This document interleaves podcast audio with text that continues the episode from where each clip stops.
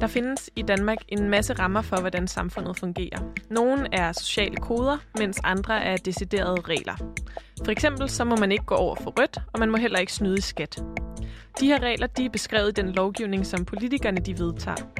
Men når lovene skal udformes og fortolkes, så er det jurister og advokater, der står for det. Og det kan nogle gange virke lidt langt væk fra vores almindelige liv, også fordi juraen har sit helt særlige sprog, som kan virke ret svært at forstå for os andre. Men hvornår møder vi egentlig juraen i vores dagligliv? Hvad skal man vide som borger? Og er de regler, der styrer dagligdagen neutrale, og er de retfærdige? Men det er også efter min opfattelse en sejr for, for hele retssikkerheden i Danmark, fordi at det havde været helt En kommission skal nu undersøge Inger Støjberg. Det, det hele kan ikke være sådan. Den kommer jo til at betyde fra nu af, at vi alle sammen er kriminelle. Men de når ikke at slå alarm, før gummigeden med et enormt brag smadrer et 13 gange 6 meter stort hul i fængselsmuren. Og vi ved så ikke, hvad der sker med den her domstol. Hvordan vil den tolke lovgivningen? Velkommen til Boblen. Mit navn er Veronika, og i det her program, der undersøger jeg, hvordan juraen den former og påvirker vores liv. Og til at hjælpe mig med det, der har jeg to jurister med, Kirstine Mose og Mads Markvad Holscher. Velkommen til jer. Hej. Og øhm, før vi dykker ned i dagens emne, så øh, kunne jeg godt tænke mig at starte med at spørge jer, Mads og Christine, hvordan det kan være, at I besluttede jer for, at I godt ville læse jura. Hvad var sådan jeres motivation for at starte på det fag? Christine, har du lyst til at starte? Det har jeg da. Men jeg tror, er meget, det var for at lære at kende de systemer, som vi er del af, og som vi på mange måder også er underlagt og skal følge. Og så er sådan lidt, måske en lidt naiv tro på, at man gennem juren kan kæmpe for retfærdighed. Mm. Det skal vi dykke lidt mere ned i i, i dag, sådan, hvad, hvad forholdet er mellem jura og retfærdighed. Men Mads, hvad med dig? Hvad var din motivation for at starte på jura? Jamen, altså, jeg var, jeg var meget engageret i politik, stillet op til et kommunalvalg og var i København til klimatopmødet. Og, og det har bare altid interesseret mig, den her overlap mellem det politiske, det jeg arbejder for, retfærdighed, og så det her system med love og regler, og det her den logiske måde at arbejde med, med det på. Mm. Og øhm, det passer meget godt med det, vi skal dykke ned i i dag, fordi i dag der skal vi prøve at undersøge, hvordan juraen den former vores liv. Og så skal vi også se på, hvad det er for nogle værdier og idéer, der ligger til grund for lovgivningen, og også for fortolkningen af den her i landet, og hvilke problematikker eller sådan udfordringer, man støder på, når man, når man skal øh, beskæftige sig med fortolkningen af lovteksten. Og i den forbindelse, der har vi talt med Peter Højlund, som er advokat og professor emeritus ved øh, Roskilde Universitet. Og øhm, han har blandt andet skrevet den her bog, der hedder Frygtens Ret, som vi skal dykke mere ned i, hvor han øh, kigger på, hvordan at øh, juraen i dag måske bliver påvirket af, af nogle forskellige ting, blandt andet frygt. Men det skal vi dykke meget mere ned i, og han får lige lov til først at, øh, at præsentere sig selv her. Jeg hedder Peter Højlund. Jeg er retsfilosof. Jeg er professor emeritus fra RUK. Jeg har en doktorgrad i sociologi og en Ph.D.-grad i jura. Ja, og øh, vi snakker meget mere med Peter Højlund senere i programmet. Vi skal prøve at undersøge, jamen, hvordan bliver vi påvirket af juraen og af lovgivningen i vores dagligdag, og hvad er det, der ligger til grund for den måde, som lovgivningen den så påvirker vores liv? Hvad er det for nogle idéer, værdier, der påvirker os, og hvordan kan man forholde sig til det her med, om, om loven er retfærdig? Hvilke problematikker er der, eller udfordringer er der med det her retfærdighedsbegreb? Det er noget af det, vi skal prøve at dykke ned i i det her program.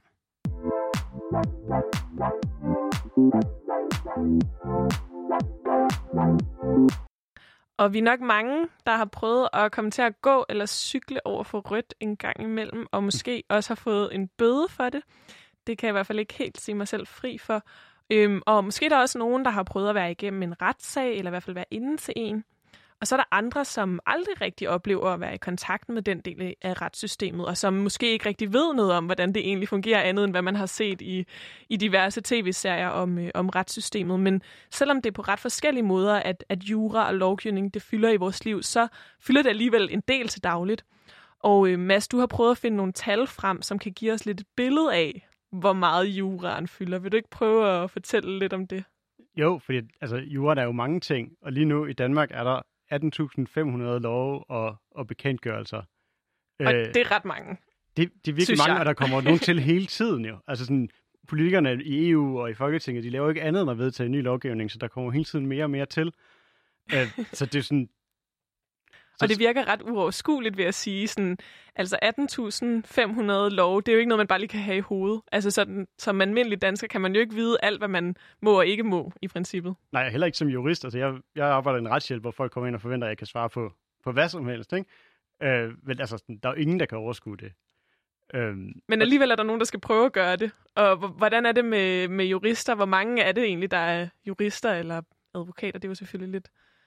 Øh, jeg ved ikke, hvor mange der lige præcis er advokater. Det er lidt svært at finde, fordi de kan arbejde forskellige steder. Men, øh, men der bliver uddannet virkelig mange jurister hvert år. Sidste år der blev der uddannet 1272 nye jurister i Danmark. I 2005 var det tal nede på under 700 det er sådan, siden der er der sket næsten en fordobling af, hvor mange jurister, der bliver uddannet om året. Ja. Nye jurister, der skal ud og kende til i hvert fald nogle af de her 18.500 forskellige lover. Og det lyder, det lyder umiddelbart af en del, men samtidig kan det måske være lidt svært at forholde sig til, hvad vil det sige, at det er, er, lidt, over, er lidt over 1200 øh, jurister, der bliver uddannet om året, men du har prøvet at sammenligne med nogle andre fag. Ja, det har jeg. Altså, det, det, det mest spektakulære sammenligning er jo sådan murer. Ikke? Altså, de fleste bor i et hus, der, hvor der er en murer, der har været med til at lægge... Øh, lægge stenene, og der, der er kun 343 i 2019, der blev uddannet som murer. Øh, folkeskolelærer, det er 19, 1917 øh, personer, så det er lidt flere end jurister, men de, sådan, det er nogen, vi alle sammen har en relation til. Vi har alle sammen haft en folkeskole. Ja, det er, man kan ikke rigtig undgå at skulle igennem et, øh, skolesystemet, i hvert fald i Danmark. Der Nej, præcis. er ligesom regler omkring det også. Ja. Okay, så vi ved, at juraen den fylder en del i Danmark. Der er rigtig mange love, så mange love, man ikke umiddelbart som enkeltperson kan overskue alt, hvad de handler om, deres indhold. Og, øh, og så har vi set, at der er øh, sket en stigning i, hvor mange jurister, der bliver, der bliver uddannet, og at der i hvert fald er øh, en væsentlig stor forskel i forhold til for eksempel murer, øh, mens det måske med folkeskolelærer er, er, er lidt færre, der bliver uddannet jurister end folkeskolelærer, men alligevel ret mange. Men spørgsmålet er, hvor vi så mere specifikt møder juraen i, i vores liv. Og Christine, du har taget nogle eksempler med på det.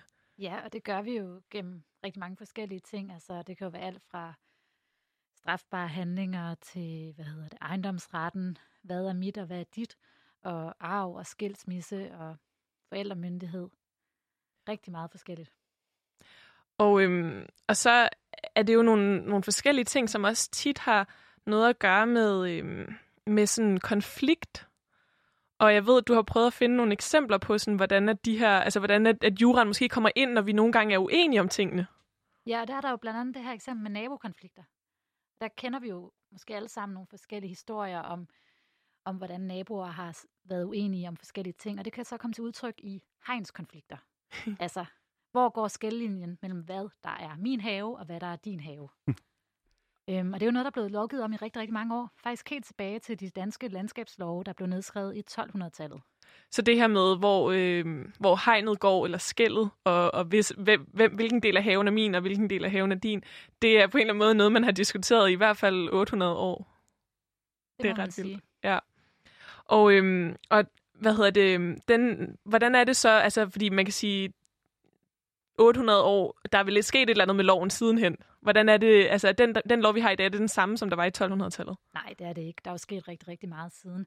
Den gældende hegnslov, den er fra 1950, øhm, og den regulerer jo blandt andet hegnets opsætning og højde og ændringer af det og vedligeholdelse af hegnet. Og det vil altså også sige, at man med andre ord skal være enig med sin nabo om, hvad for et slags hegn man ønsker. Og det kan der jo også være rigtig mange uenigheder og konflikter omkring. Ja, og det har vi, øh, det har vi prøvet at finde et, øh, et klip, der lige kan fungere lidt som eksempel på, på sådan en øh, konflikt, og det spiller vi lige her. Jeg ville nok ikke have valgt det her sted, hvis jeg vidste, hvilke naboer vi fik. Det vidste vi ikke. Må ikke stå på stien.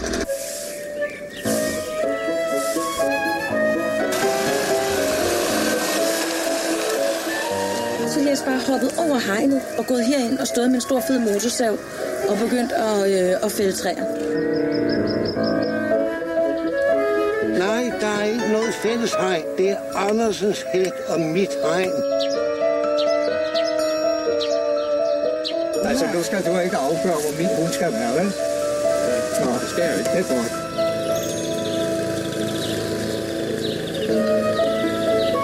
Ja, men så vil jeg så byde velkommen her til Heinsynet her på Kirsbergbanken. Det behøver heller ikke at gå og være så uvenner om, at når man klipper hækken, at det falder ned. Ja, ja, men det er jo fordi, I er lidt hissige begge to, ikke? Jeg mener simpelthen, det er falderede politikere, eller også nogen, der gerne vil frem og så vinde i, byrådet, der får sådan et ben at løbe med.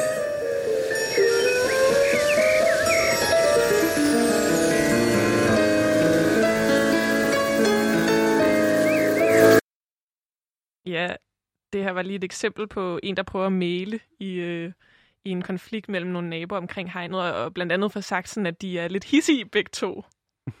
og det kan man måske godt øh, forestille sig, at, øh, at det kan godt eskalere med de her øh, konflikter, eller hvis man først får set sig sur over en, en ting, så kan det være, at der også er alle mulige andre ting, som naboen gør, som man synes er frustrerende.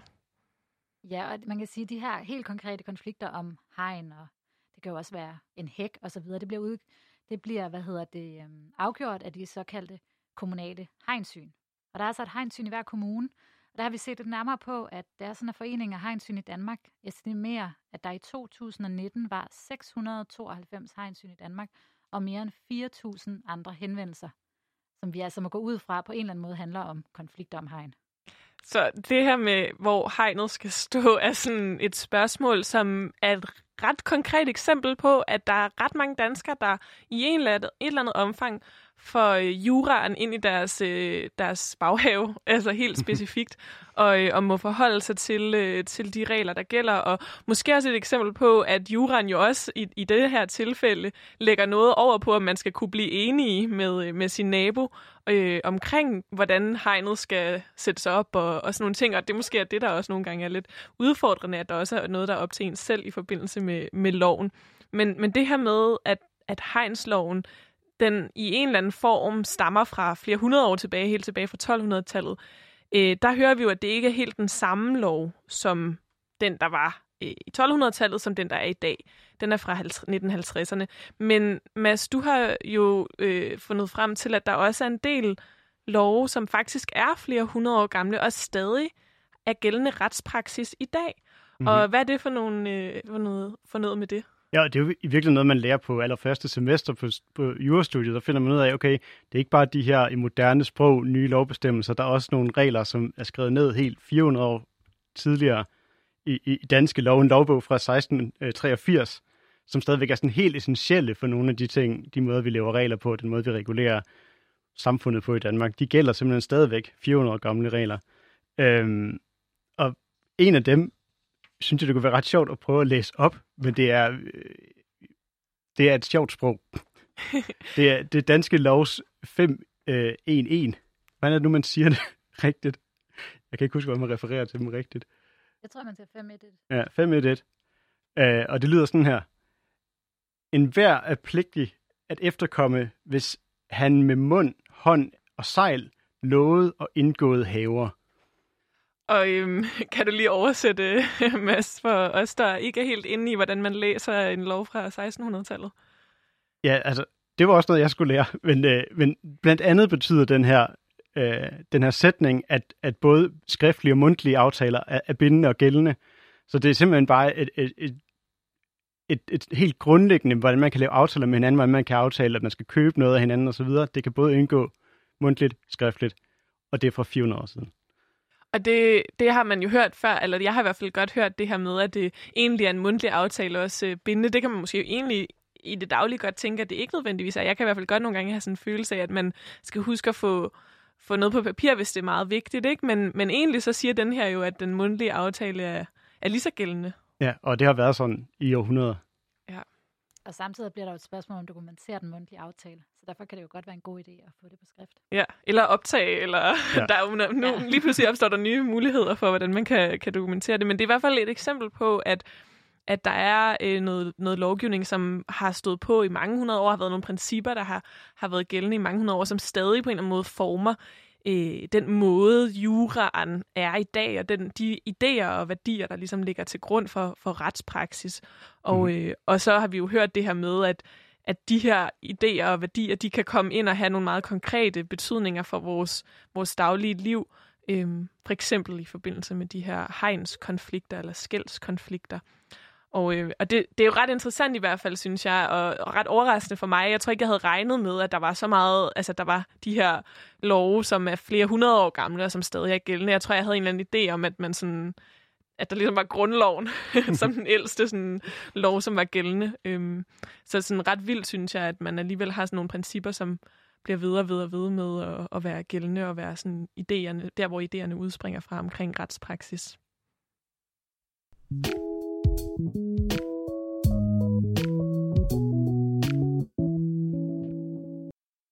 Ja, du lytter til Boblen, hvor jeg, Veronika, sammen med de to jurister, Kirstine og Mads, i dag undersøger, hvordan juraen former vores liv.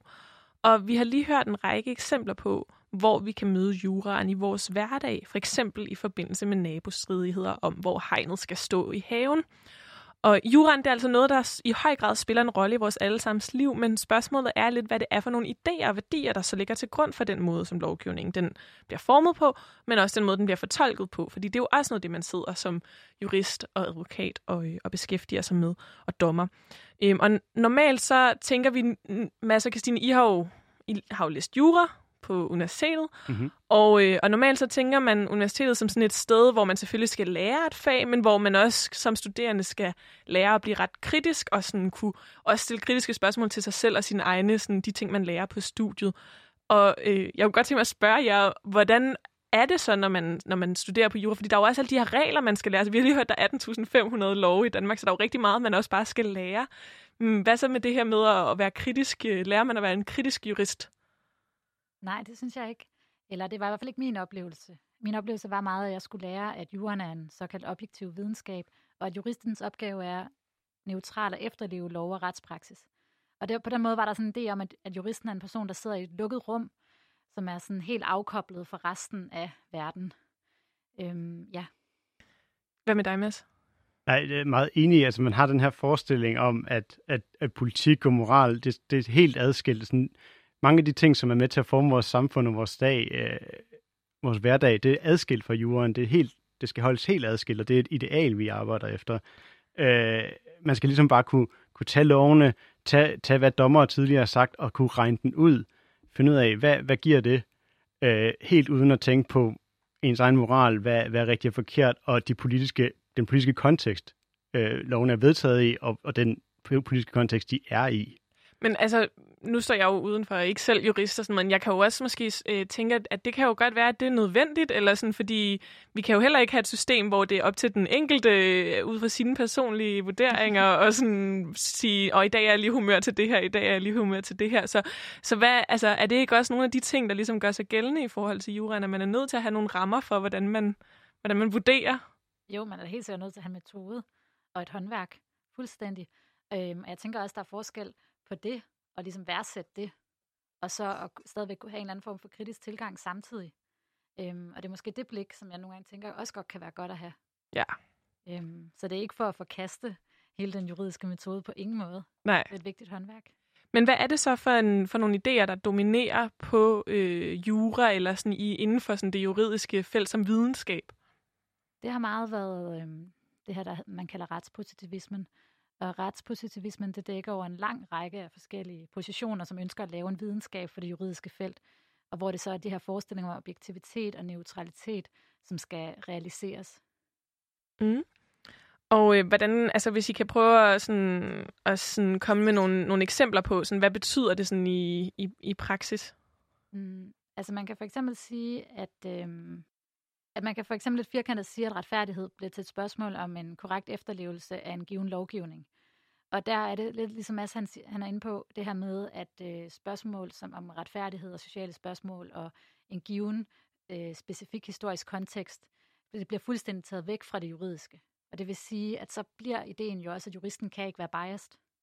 Og det er det, som ligesom er den her sådan retspositivistiske tilgang, eller det, man kalder retspositivismen, at man har den her for, forståelse af, at, øh, at juristen er sidder i det her lukkede rum, som I også øh, brugte som eksempel, eller sådan er ikke påvirket udefra, men, men handler ligesom ud fra, hvad der sådan er korrekt vurdering af, af loven. Men mm. I har jo været ude og, og tale med, øh, med en om, hvorfor det måske ikke altid er entydigt den måde, man skal forstå jura på, eller hvorfor man måske også kan nuancere øh, den idé om, om jura. Og Mads, vil du ikke lige introducere, hvem det er, vi har snakket med? Jo, det er, det er øh, professor emeritus fra, fra RUK, Peter Højlund, som er retsfilosof og er uddannet jurist også. Øhm, og han har skrevet en masse bøger, og vi har snakket med ham om, øh, om retspositivisme og hvordan man laver jura i dag. Mm. Og der kommer lidt klip her. Jeg mener, at den retspositivistiske tilgang, som jeg gjorde meget ud af i den der bog, Den forbudte retsfølelse, er der ikke ret mange jurister, der abonnerer på længere. Mm. Altså, men man er stadigvæk over i sådan en, en teknisk måde at fremstille juraen på, som om det er en teknik, der har en vis neutral karakter. Det er selvfølgelig et kæmpe problem. Jeg tror, at den retspositivistiske tradition er, er under en kraftig bevægelse, og der er flere forskellige øh, positioner på universiteterne. Der er nogen, der er mere åbne for, det er ikke et neutralt rum. Alt muligt andet påvirker.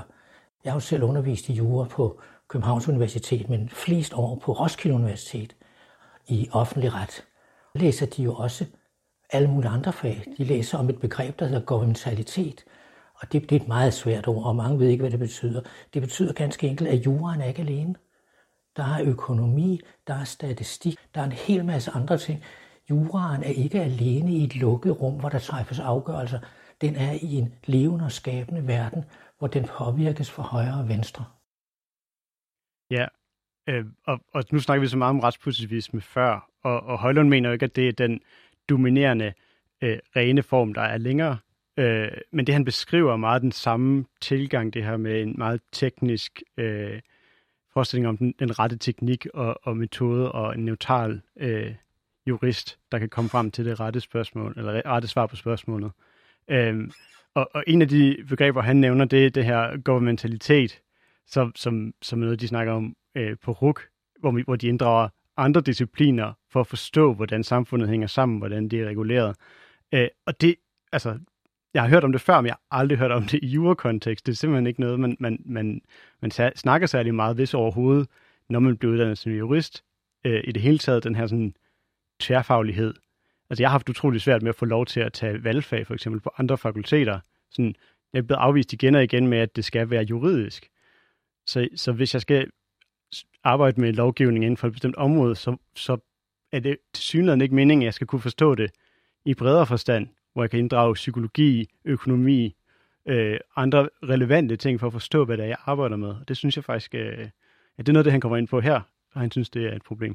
Og det, er jo også, øh, det adskiller sig jo også fra mange andre øh, studier. Altså, der er jo mange andre studier, hvor man faktisk øh, har indbygget, at man skal ud og tage øh, det, der hedder tilvalg. Altså, man skal ud og have nogle fag på nogle, nogle andre steder, end der, hvor man, øh, hvor man egentlig er hovedfagstuderende, eller hvad man skal kalde det. Sådan, netop ud fra den her tværfaglighedsting. Men, men, men så kan man sige, altså på en måde kan jeg også godt forstå det, når man skal lære at fortolke 18.500 lov, øh, at der er meget, man skal nå igennem. Øh, men, øh, men det er klart, det skiller sig i hvert fald ud i forhold til, hvordan man gør det på, på andre fag. Ja, og det, er også, og det er også noget, som er anderledes i andre lande. Altså det, det, det er noget, man, man, man, når folk er, er ude og studere og på udveksling, så er det en helt anden tilgang. Man har der meget mere, meget mere mange flere kritiske fag, og der er meget flere mere tværfaglighed og samarbejde med de andre dele af universitetet. Øh, på Københavns Universitet i hvert fald har jeg oplevet, at det er meget lukket. Øh, mm. Men vi snakkede også med, øh, med Højlund om, hvordan, altså, om det her spørgsmål omkring, sådan, øh, hvordan man så skal forholde sig til, til lovgivningen, når man sidder og ligesom skal dømme i retssager, og når man skal fortolke, fortolke loven. Højland, ja. Han, der er et klip her, der, hvor han snakker om, hvordan han mener, at, at jura fungerer i praksis. Måske lidt i modsætning til den her forestilling. Mm, det kommer her. Jeg har talt med mange dommere og retsanvendere. De siger altid, vi forsøger at træffe en retfærdig afgørelse. Ofte kan vi ikke det. Der er ikke regler for det. Så prøver vi så vidt muligt at træffe en korrekt afgørelse. Der er altså forskel på den retfærdige afgørelse. Det er den, som retsanvenderen, dommeren, oplever som det er det rigtige den her situation. Den korrekte, den lever op til de som såkaldte retskildekrav, det vil sige den lovgivning, der foreligger. Man håber jo altid, at det bedste er, at det korrekte og det retfærdige øh, spiller sammen. Det er ikke altid, det gør det, kan man sige. Og derfor kan det ikke nytte noget, at man ikke også lærer de jurastuderende, at juraen, og når I skal ud praktisere, også en normativ videnskab. I skal tage stilling til normative spørgsmål. Ja, og her, her snakker Højlund om, øh, om forskellen øh, på, øh, på en korrekt og en retfærdig afgørelse. Det kan måske være lidt svært helt umiddelbart at forstå forskellen mellem de to. Ja, eller det er i hvert fald det er to begreber, som, som for mig måske er sådan lidt... Øh, eller jeg er ikke helt sikker på, om jeg øh, normalt vil forstå retfærdighed som det, som Højlund her mener med det. Vil du ikke lige prøve at uddybe lidt? Nej, altså det, for ham bliver det jo meget et spørgsmål om, hvad, hvad man helt personligt og moralsk, som i det her tilfælde som dommer, synes, er det, er det, er det rigtige, den, den, den vej tingene skal gå. Øhm, og, og hvor, hvor det kan stå i modsætning til, hvad der er, hvad der er, er korrekt. Altså den, det, vi snakkede om før med at kigge på lovene, sidde det her, forestille sig det her lukkede rum, øh, anvende reglerne, som, som, øh, som de er ment. Så der er et eller andet spænd i hvert fald, eller hvad? Eller hvordan skal man forstå det, det her med, at der ligesom der er ligesom et spænd mellem den sådan, hvad kan man sige, moralske vurdering, og så den korrekte vurdering, eller kan I, kan I prøve at sådan, måske komme med et eksempel på, hvordan man kan, eller sådan, prøve at eksemplificere det lidt? Altså i mange tilfælde er der jo for eksempel givet øh, dommeren en vis sådan, handlefrihed, et vis skøn, hvor man kan, hvor man kan for eksempel i, i, øh, i straffesager, så er der en, en, en straframme, hvor man kan straffe indenfor. Øh, og der er en masse forskellige ting, som, som både er nedskrevet, men som også måske konkret kan, kan veje den ene eller den anden retning, hvor, hvor dommeren helt personligt kan have en holdning til, hvad er det, der foregår her, at trække det i en retning. Øh, noget af det er også baseret på tidligere domme, og hvad ved jeg. Okay, så kan man forstå det sådan, at man kan sige, at der er ligesom, øh, så der er ligesom en, en lov, som har et bestemt formål. Og den, den lov er vedtaget af nogle politikere, som ønsker, som mener, at hvis vi laver den her lov, hvis vi gør det her lovligt eller ulovligt, så er det øh, retfærdigt. Øh, og så er der ligesom, det, det er ligesom den politiske sådan, vinkel, eller sådan, det er politikernes rolle. Og så er der øh, selve sådan, loven, og når den ligesom skal bruges i praksis, så øh, er der ligesom det, der står i loven, som er det, der ligesom skal dømmes ud fra, og det, der ligesom kan afgøre, øh, har man gjort det, eller har man ikke gjort det, man nu er, er anklaget for. Øh, men så kan der være nogle ting, nogle specifikke kontekster, som gør, at man ikke nødvendigvis øh, dømmer som den hårdeste straf, der er mulig. Er det sådan, man skal forstå det? Så der ligesom spiller nogle ting ind i forhold til, sådan, hvad var det for en specifik situation, den her lovovertrædelse skete i? Ja, eller det kan også bare være, hvordan det kan være det. Det kan også være, hvordan man, man vælger mellem forskellige måder at håndtere et system, altså sådan et problem på juridisk. Man kan bruge forskellige regler og vælge ligesom mellem to forskellige mulige korrekte afgørelser, og der bliver det også ens mener Højlund øh, hos dommerstanden, at de, at de lader sig styre af, hvad de mener er det, er det retfærdige, hvad de moralsk hælder til selv. Så øh, der er i hvert fald nogle, nogle ting, som ligesom kan gøre, at der ikke altid entydigt er sådan en, altså at den, der er ikke altid sådan en, et klart svar på, hvad man skal dømme i en sag, fordi der kan være alle mulige forskellige, sådan, der kan være forskellige love, der kan spille ind på den samme sag, der kan være forskellige sådan, situationer, det ligesom er fundet sted i alle mulige forskellige ting, så, så der er ikke sådan altid entydige svar, som bare står klart, sådan, så det kunne være en robot, der kunne lave juristens arbejde. Nej.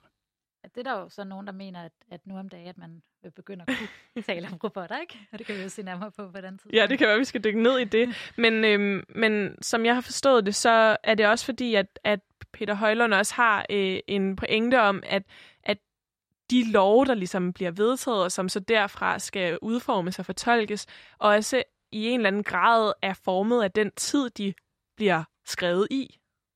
Ja, lige præcis. Og der har han jo en idé om, at øh, juren er en historisk disciplin, som er helt afhængig af den historiske kontekst, den udspiller sig i. Og det vil også der, hvis det bruger han jo også som eksempel på en eller anden måde til at sige, jamen juren og det juridiske system er ikke værdineutralt. Og selvfølgelig er det ikke det, for der er en historisk kontekst. Mm. Og det kan vi lige høre et klip med her. Juraen er en historisk disciplin. Den udvikler sig hele tiden. Den er ikke en statisk, lignende disciplin, der har en vis naturvidenskabelig karakter. En gang brændte vi hekse i Danmark som den største naturlighed. Under 2. verdenskrig, øh, der internerede vi kommunister i strid med grundloven. Lige efter 2. verdenskrig, der lavede vi lov med tilbagevirkende kraft. Jamen det gjorde vi på grund af de særlige historiske situationer, der var. Ja, og, og her snakker han om, hvordan sådan, de her eksempler, han kommer med, med lovgivning i strid med grundloven og lov, øh, lovgivning med tilbagevirkende kraft og sådan nogle ting, det er jo ellers ting, som, som normalt vil være sådan strid mod helt grundlæggende principper i, i, i jorden, den måde, man laver lov på. Men på grund af den historiske kontekst, så kunne det alligevel lade sig gøre. Øhm. Så der er alligevel et eller andet, der sådan spiller ind i forhold til, sådan, at, øh, altså, hvad det er for nogle øh, ting, vi accepterer i forhold til vores principper omkring, hvad, hvad ret og, øh, og lov er for noget. Og det synes jeg, det er jo også interessant, at han nævner de her historiske eksempler sådan over for, at vi samtidig har talt om det her med, at der jo er nogen lov- og retsprincipper, som går langt, langt tilbage, og som stadig er gældende i dag. Så der er ligesom der er både noget, der på en eller anden måde, som man bliver ved med at mene, er, er gældende, eller sådan, og vi skal blive ved med at have som principper. Og samtidig kan der være de her situationer, som gør, at man afviger fra nogle principper, og så muliggør noget lovgivning, som man måske når egentlig vil tænke var i strid med de grundlæggende sådan, retsprincipper. Altså for eksempel det her med tilbagevirkende kraft, som han nævner i, i klippet. Og det skal vi prøve at, øh, at dykke lidt mere ned i nu, hvad det er for nogle forhold, der kan gøre, at der sker nogle afvielser fra de sådan, principper, man måske op, sådan, normalt tænker gennemsyrer øh, lovgivningen og, øh, og fortolkningen af den.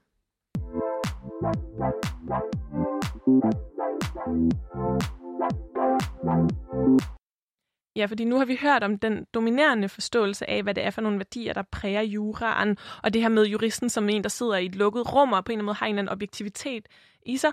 Og så har vi også øh, fået problematiseret, hvorfor det måske ikke altid er så entydigt, eller hvordan at der i hvert fald også for eksempel kan være noget, noget historisk kontekst, som kan, som kan spille ind på, hvad, vi, hvad, hvad der influerer på, på lovgivningen, og hvordan den bliver formet og fortolket. Og øhm, ifølge retsfilosof og professor emeritus ved RUG, Peter Højlund, som I har talt med, Mads og Christine, mm. så er der en, øh, en særlig følelse, som spiller en, en rolle for juraen. Ja, og det er jo, lige, det er jo frygten. Øhm, eller det er i hvert fald frygten, som ifølge Peter Højlund spiller en særlig rolle. Øhm, og det har han sådan skrevet en bog om, der hedder Frygtens Ret, som handler om, hvad konsekvenserne er, når frygten får juridisk og politisk betydning.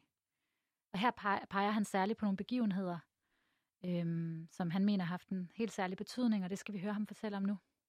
Alle mennesker har en eller anden historisk begivenhed, der særligt øh, sætter sig fast i dem. For mit vedkommende, så var det 9-11. Min mor og far, det var 2. verdenskrig. Og nu er jeg lige blevet oldefar, og jeg tror, det er en lille dreng, Eskild, at der tror jeg, corona bliver hans historiske omdrejningspunkt. Men den der 9-11, der slog det mig, hvor stor indvirkning den frygt skabte på lovgivningen, altså simpelthen på lovgivning, der blev lavet indskrænkninger alle vegne, og det gik hurtigt, lynhurtigt i virkeligheden. Det var udgangspunktet for, for, øh, for, for frygtens ret i virkeligheden. Og det er efter min opfattelse en tanke, der holder. Jeg tror, den holder universelt. Frygt kan noget juridisk. Frygt kan lave lovgivning. I marts måned, øh, da vi opdagede, at coronaen havde fat i Danmark, der blev i lynets hast lave lovgivning, der i den grad indskrænkede danske lovgivning, dansk øh, ret, lov og ret, og en masse øh, retssikkerhedsprincipper blev tilsidesat. Havde det været i en almindelig tid, så ville det have taget mange års hård kamp at komme til noget i nærheden. Nu kunne det klares overnight. Så var det vedtaget drønende igennem Folketinget. Det er frygten. Frygten i befolkningen. Frygten i, øh, hos politikerne. Ja, og den form for frygt, som øh, Peter Højland taler om, det er det, han kalder en flydende form for frygt. Altså en flydende frygt, hvor grænserne mellem angst og frygt flyder sammen. Og den her flydende frygt kan føre til en permanent tilstand af uro, katastrofetanker og forvirring. Og det kan for eksempel være frygten for terror, som godt nok har et konkret udgangspunkt, men som samtidig også bliver sådan udefinerbart. Ja, altså man kan jo godt sådan selv også have den, det har jeg da i hvert fald sådan, da der havde været terrorangrebet i København, så var man da i hvert fald ret påvirket af sådan at gå rundt i byen, og jeg havde for eksempel en periode lige umiddelbart efter, hvor jeg simpelthen gik udenom altså Nørreport og hele området derinde omkring Kostalgade, hvor det havde fundet sted, ikke? Altså hvor, hvor det jo ikke er nødvendigt, altså det er jo ikke en speciel sådan konkret frygt, men det er sådan en følelse af, at de steder pludselig er blevet lidt udsatte, eller sådan, at der er en risiko ved at færdes. Ja, det er jo en følelse af, at der er noget, som godt kan virke sådan irrationelt, det her med at undgå nogle steder, Præcis. men som alligevel fylder. Og på en eller anden måde påvirker ens altså dagligdag og den måde, man sådan bevæger sig i for eksempel i byen på, ikke? Og det er jo samtidig noget, som så gør, og det var vel det, der er Højlunds pointe, at man får sådan et begær efter sikkerhed.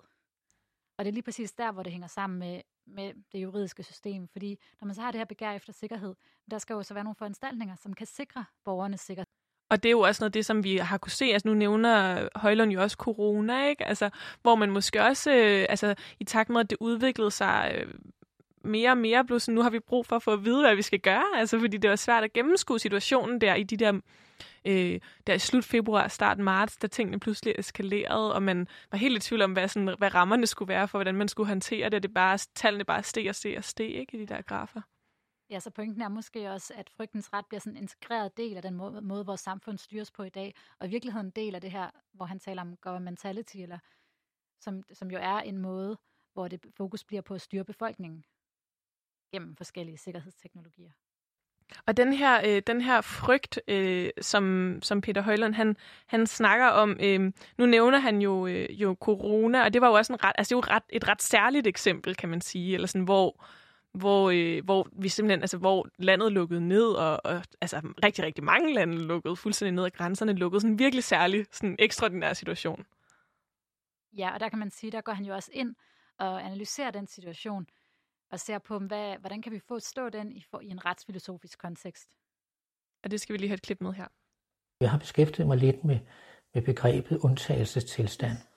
Og undtagelsestilstand, det er jo der, hvor man ligesom tilsidesætter alle normalt gældende regler.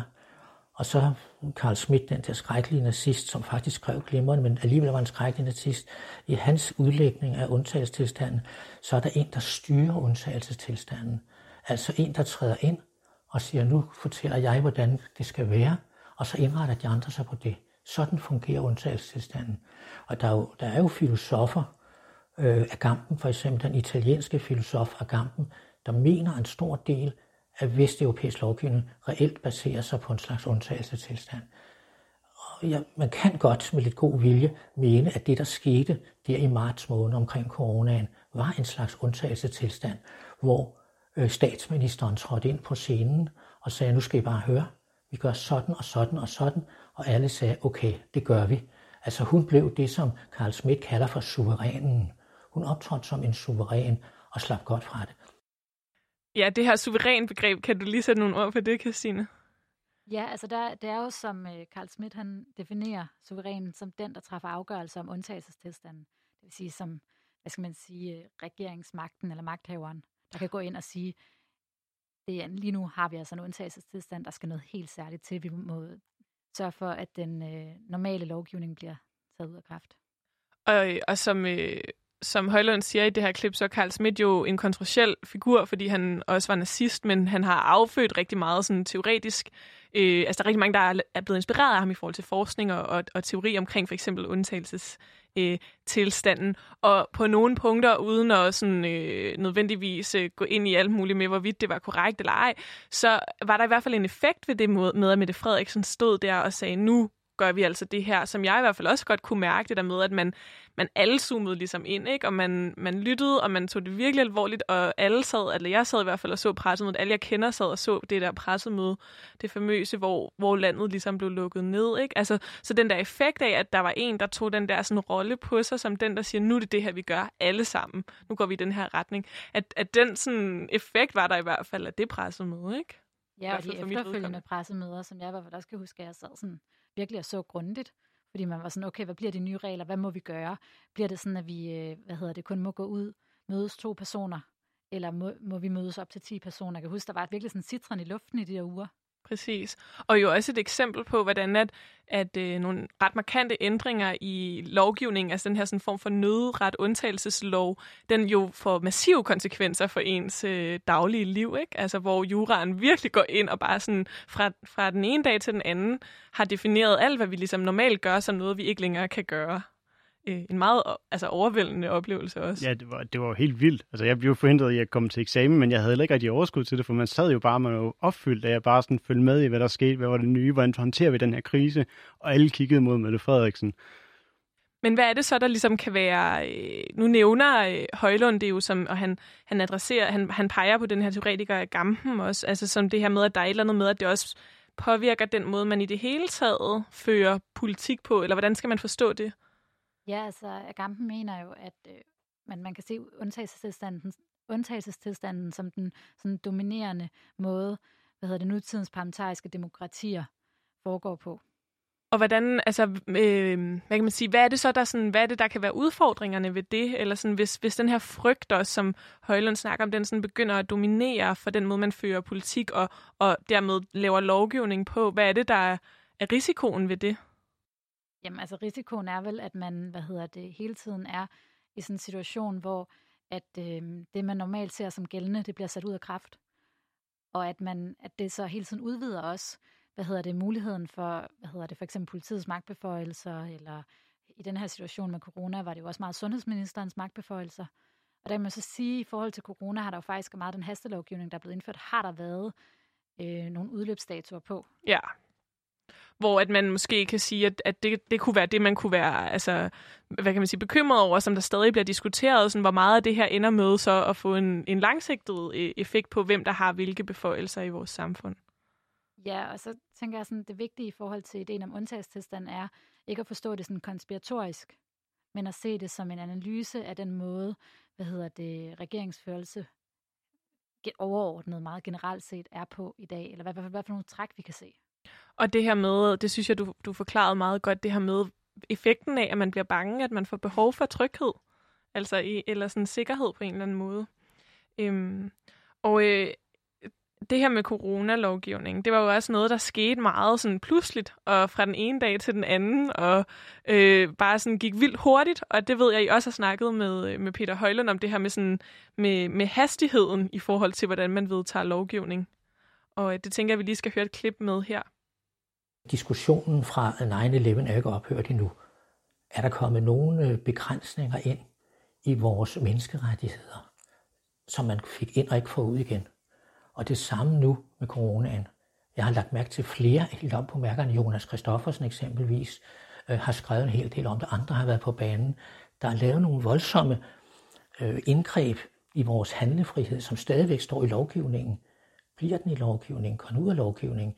Jeg tror, at det, man kan lære af frygten, for eksempel med de to eksempler, jeg har brugt her med, med 9-11 og, og coronakrisen, at der skal være nogle buffer på en eller anden måde, for det, det, der, det, der især er problemet, det er hastigheden. Det er hastigheden.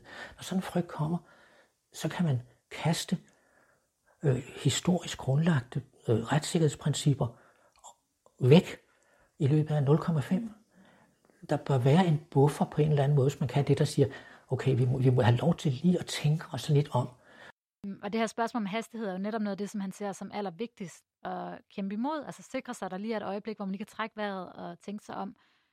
Og øhm, her er det så også ret vigtigt lige at se på, at det, som Peter Højlund går ind og analyserer, er jo sådan den underliggende struktur og en analyse af, hvad der er sket omkring hvad hedder det, lovgivningen, og hvordan man kan forstå det som en undtagelsestilstand. Han går ikke ind og ser på, hvad er sundhedsmæssigt mest hensigtsmæssigt.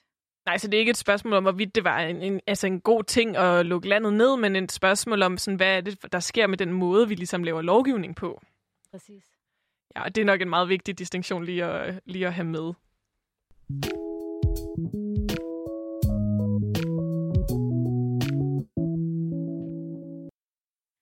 Du lytter til Boblen, hvor jeg, Veronika, sammen med Kirstine og Mads, der begge er jurister, undersøger, hvordan juraen former vores liv.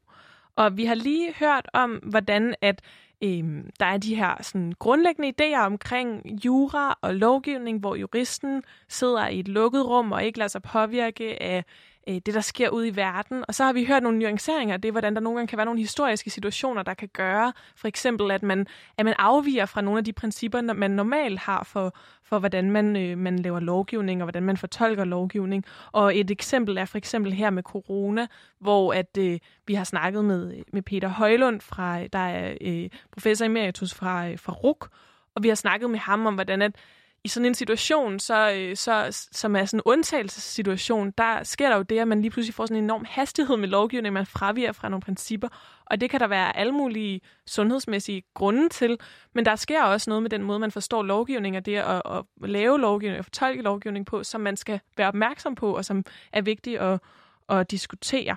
Og nu skal vi prøve lige at samle trådene op her. Vi har været omkring, hvordan påvirker jura konkret vores liv, altså helt specifikt ned i haven, når vi skændes med vores nabo om, hvor skældet skal stå.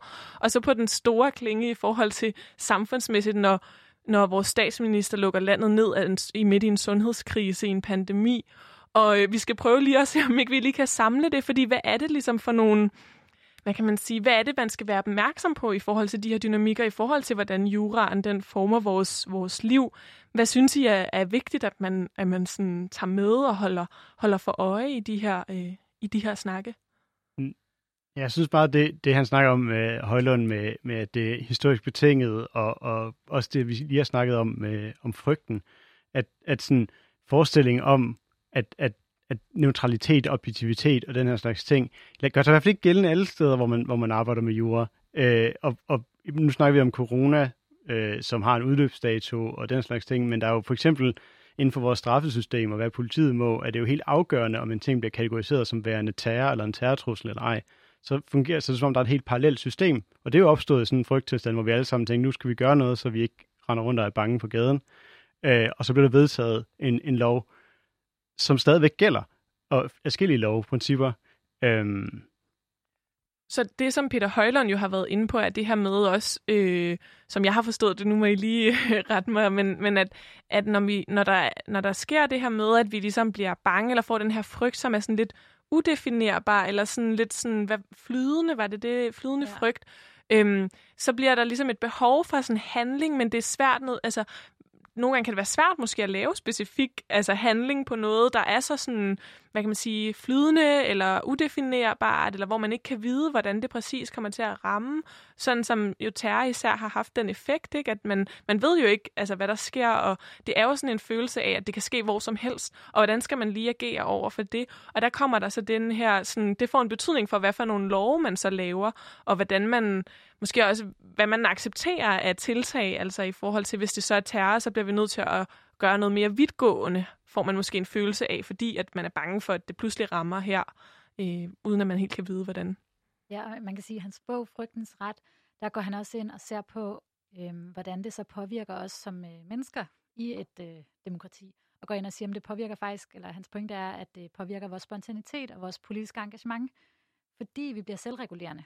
Fordi vi bliver lidt bange for at gøre noget, der kunne være forkert. Mm, ja, og det kan man jo også måske, altså det ved jeg ikke, hvordan har I haft det her under, under corona? Altså der kan man jo også, jeg synes, der var en periode, hvor at der var, vi havde åbnet op, men der var øh, samtidig stadig jo en pandemi i gang, og der, kan, der var man i hvert fald meget, jeg var meget usikker på, hvad må jeg, og hvad må jeg ikke, og det her med, at der pludselig kom så mange nye tiltag, man var bange for sådan at gå glip af et nyt tiltag også på en eller anden måde, så man holdt måske mere, øh, var måske mere isoleret, end man i virkeligheden havde behøvet at være, eller lod være med at kramme folk, man måske i virkeligheden godt kunne have krammet, fordi det pludselig blev vildt svært at vurdere. Ja, og man var, ville heller ikke være den, der gjorde noget forkert. Jeg havde da helt vildt meget den her med, at jeg ville på ingen måde være den, der smittede nogle andre. Og tanken om, at man jo faktisk kunne smitte nogle andre, fordi man, man ikke ved, om man er smittet, den, den satte sig virkelig hos mig. Så det var jo bare med at holde afstand hele tiden. Så på den måde kan man også sige, at, at den, de, hvad kan man sige, ændringer i, eller hvad der får betydning for, hvordan juraen udformes, eller hvilke værdier og principper, der påvirker juraen og lovgivningen. Det der med, at de også vender sig tilbage mod den måde, vi så selv agerer på, og at, at ting, der måske i virkeligheden ikke er lovgivning om, alligevel bliver nogle sådan, sociale koder og normer og regler. Så lovgivning har måske også en større effekt end kun den tekst, der, øh, der lige præcis står, så man kan få en bøde for, eller så man kan blive, øh, blive dømt for at have, have gjort. Altså man får lige pludselig sådan alle mulige selvregulerende øh, ting, man skal, man går sådan Altså, jeg ved ikke, hvordan I har det med, hvis I, øh, hvis I ser en politibil, for eksempel. Men så kan man også godt lige blive meget opmærksom på, om man nu også går på det rigtige sted, og, og sådan mm. nogle ting, ikke? Altså, som også vel er en eller anden form for frygt. Og det er jo også det, der er pointen. Altså, politisk er det jo også pointen, at jorden skal have effekt og have den virkning. Og det kan vi jo også se med den, hvad hedder det, nye, hvad hedder det, aftale, der er i forhold til voldtægtslovgivningen. Der er der jo også en idé om, at det skal jo også have en social effekt. Ja, det skal gerne betyde, at der sker en ændring i, hvordan vi overhovedet forstår øh, samtykke og snakken omkring, øh, øh, omkring seksualitet og det at tage hjem med nogen, og hvordan man gør det og sådan nogle ting, mm. ikke? Ja. ja. Så på den måde kan man sige, at, at der er ligesom ikke kun en, en effekt ved juraen i, hvad man må og hvad man ikke må, men også i forhold til, hvordan vi som, hvad vi som samfund gerne vil, altså hvordan vi gerne vil have, at vi skal agere over for hinanden. Men hvad kan så, hvad, hvis vi lige skal prøve at nå, fordi nu har vi snakket om også, hvor mange love der er, og der er en hel masse forskellige ting, der påvirker det og sådan noget, men som almindelig borger kan det jo være, altså, det kan være ret svært at navigere i, altså det her med, med sådan, øh, hvad der ligesom hvad kan man sige, man kan måske godt føle, at noget er uretfærdigt, for eksempel, at der er en, en lov, der er, der er uretfærdigt. Hvis man får en bøde af politiet, kan det føles rigtig øh, uretfærdigt. Men hvordan, hvordan skal man ligesom som borger, hvordan skal man ligesom kunne prøve at forholde sig til de ting, der sker på det juridiske område? Altså, hvad skal man stille op? Sådan, skal man, ja, det ved jeg ikke, øh, hvordan kan man ligesom følge med i den udvikling, som på en eller anden måde sker sådan lidt langsomt, og som Peter Højlund peger på, det er sådan lidt udefinerbart, det er sådan lidt frygt, og altså, hvad skal man gøre som borger, der gerne vil prøve at, at holde lidt øje med, hvad der sker for en udvikling? Ja, det er et stort spørgsmål, jeg ved det godt, men sådan, jeg tænker bare, at nu har vi snakket om det på både sådan en meget konkret plan, og så på sådan en meget overordnet plan, så hvis man, hvordan kan man ligesom forholde sig til den måde, juraen påvirker sit liv på? Skal man prøve at være lidt selvkritisk også over for, hvorfor man reagerer, som man gør for eksempel på, på det, der bliver snakket om, når, når der bliver meldt ting ud i forhold til corona eller ny lovgivning? Eller, altså. Ja, jeg tænker, der er også noget, der er rigtig vigtigt, er den der historiske forståelse. Altså man se på, hvad, hvordan udviklingen har været. Øhm, og der kan man jo se på, hvad har der sket de sidste 10 år inden for et område, og så man se på, hvad, hvornår kan vi egentlig track ting tilbage. Øhm, og det er jo ret interessant, blandt andet sådan noget som, øhm, og det er jo et helt andet emne, kan man sige, men øh, hvordan kategorien vestlig, ikke-vestlig har, er, har fået indflydelse i lovgivningen, uden på noget tidspunkt at være defineret, så vil jeg ved, i en lovtekst, og heller ikke i forarbejderne til nogle af ghetto-lovene. Men så får det, får det jo en virkelig stor politisk betydning. Og, øh, ja, og, og øh, forarbejderne kan lige sætte to op. Jamen, det er jo for eksempel de bemærkninger, der er til et øh, lovforslag, når det bliver fremsat. Og det er tit så... Man kan finde det ind på Folketingets hjemmeside, og der kan man simpelthen gå ind og finde øh, hvad hedder det, teksten, når lovforslaget bliver fremsat, og så man gå ind og læse de bemærkninger. Det er jo det, man bruger til at fortolke en lovgivning. Og derfor er de jo rigtig, rigtig relevant. Og det er ligesom ikke en del af selve lovteksten, men det er ligesom noget, der ligger ved siden af. Ja, det er sådan grunden og formålet og, og det kan måske også, altså, det er i hvert fald meget ret at vide, eller sådan, det, det, fordi jeg forestiller mig jo sådan lovgivningen som noget, som ligesom nærmest er i samme sprog, som det, du læste op tidligere, med mm-hmm. det her meget sådan gammeldags danske, og jeg ved godt, selvfølgelig har teksten måske ændret sig en smule, men, men det virker alligevel stadig som noget, der er ret tungt, men så er der alligevel de her sådan lidt mere årsagsforklarende eller motiverende tekster, som man kan gå ind og læse, måske hvis man vil prøve at have en fornemmelse af, hvad er det, der ligger til grund for den her lov. Ja, det er der. Og så er der jo også det, at man hurtigt kan få sådan en idé om, at det juridiske system er vildt kompliceret. Og det tænker jeg, at der er også rigtig mange grunde til, at øh, man kan få det indtryk. Og i virkeligheden, så tror jeg, at der er nogle ting, som i virkeligheden er lidt mere simple, end man går og tænker. Det synes jeg er en rigtig god, god pointe lige at få med her øh, på, på falderæbet. Jeg kunne godt tænke mig, at vi lige sådan tog øh, en runde til jer hver, hvor I lige kunne sige, hvad I synes, man skal tænke videre over øh, som lytter, når man er færdig med at høre det her program, eller hvad I synes er en vigtig pointe at tage med samlet set fra programmet. Mads, har du lyst til at starte? Øhm, ja, altså jeg, jeg synes, det er meget interessant det her med, at der bliver uddannet flere og flere jurister, og måske også den her idé om, at, at det skulle være så kompliceret vi skaber også job til arbejde til os selv. Hvis man altid skal snakke med en jurist for at kunne forstå noget, så er det en selvforstærkende dynamik. Og der tror jeg, det er vigtigt, at man forholder sig til tingene. Det er, øh, det er politik, det er, det er etik og moral, som er skrevet ned. Det er, det er ligesom det er den måde, vi laver vores samfund på. Det skal ikke være noget, man, der, der er urørligt. Og, og når vi sidder som jurister, i hvert fald som, som jeg gør, øh, og, og skal arbejde med det, så giver det heller ikke mening at, at, at forestille sig, at man er i den her, det her lukkede rum. Sådan, det, det, det tror jeg virkelig lidt, det er en umulig øvelse. Man, er altid, man tager altid noget med ind, når man sidder og læser en lov. Man tager altid konteksten med ind. Øh, jeg, jeg læste for eksempel i starten af, af corona, øh, helt random eksempel på, på noget, men jeg læste i starten af corona, at der var en, øh, en mand, der blev varetægtsfængslet i, i, i flere dage, inden han var blevet dømt for noget, fordi han var mistænkt for at, at råbe corona og hoste på en politibetjent. Det vil man ellers aldrig nogensinde se. Men det var formet af konteksten. Ja. Og Christine, hvad synes du er vigtigt at tage med? Jeg tænker nok også, det er rigtig vigtigt at kunne sætte juraen og retssystemet i sådan det specifikke historiske kontekst, og så kritisk forholde sig til den udvikling, der sker. Øhm, og ligesom på den, tænke over, hvad, hvad har det af konsekvenser på den lange bane?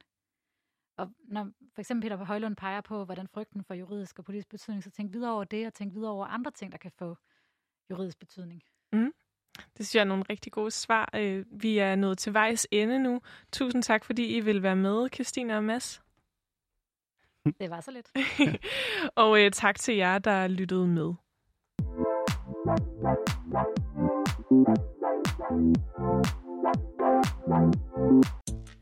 Du lyttede til Boblen. Programmet er produceret af Danske Studerendes Fællesråd. Programmets værter var Kirstine Mose, Mads Markved Holscher og Veronika Arnsbøl Schulz. Programmets redaktør var Toge Daler. Musikken den er produceret af Esben Kjelsen Krav, og vi spillede et klip fra filmen Hjemmefronten, Fjenden bag hækken tak til Peter Højlund, og tak til jer, der lyttede med. Hvis du sidder tilbage med nogle spørgsmål til jura, lovgivning og retssystemet, eller hvis du har undret dig over noget, du har hørt jurister, advokater eller andre eksperter snakke om i forhold til jura, så vil vi rigtig gerne høre fra dig, så vi kan lave et program om de spørgsmål, som du sidder med. Send dine spørgsmål ind til boblen, eller find Radio Loud på Facebook eller Instagram. Nu er det tid til nyheder.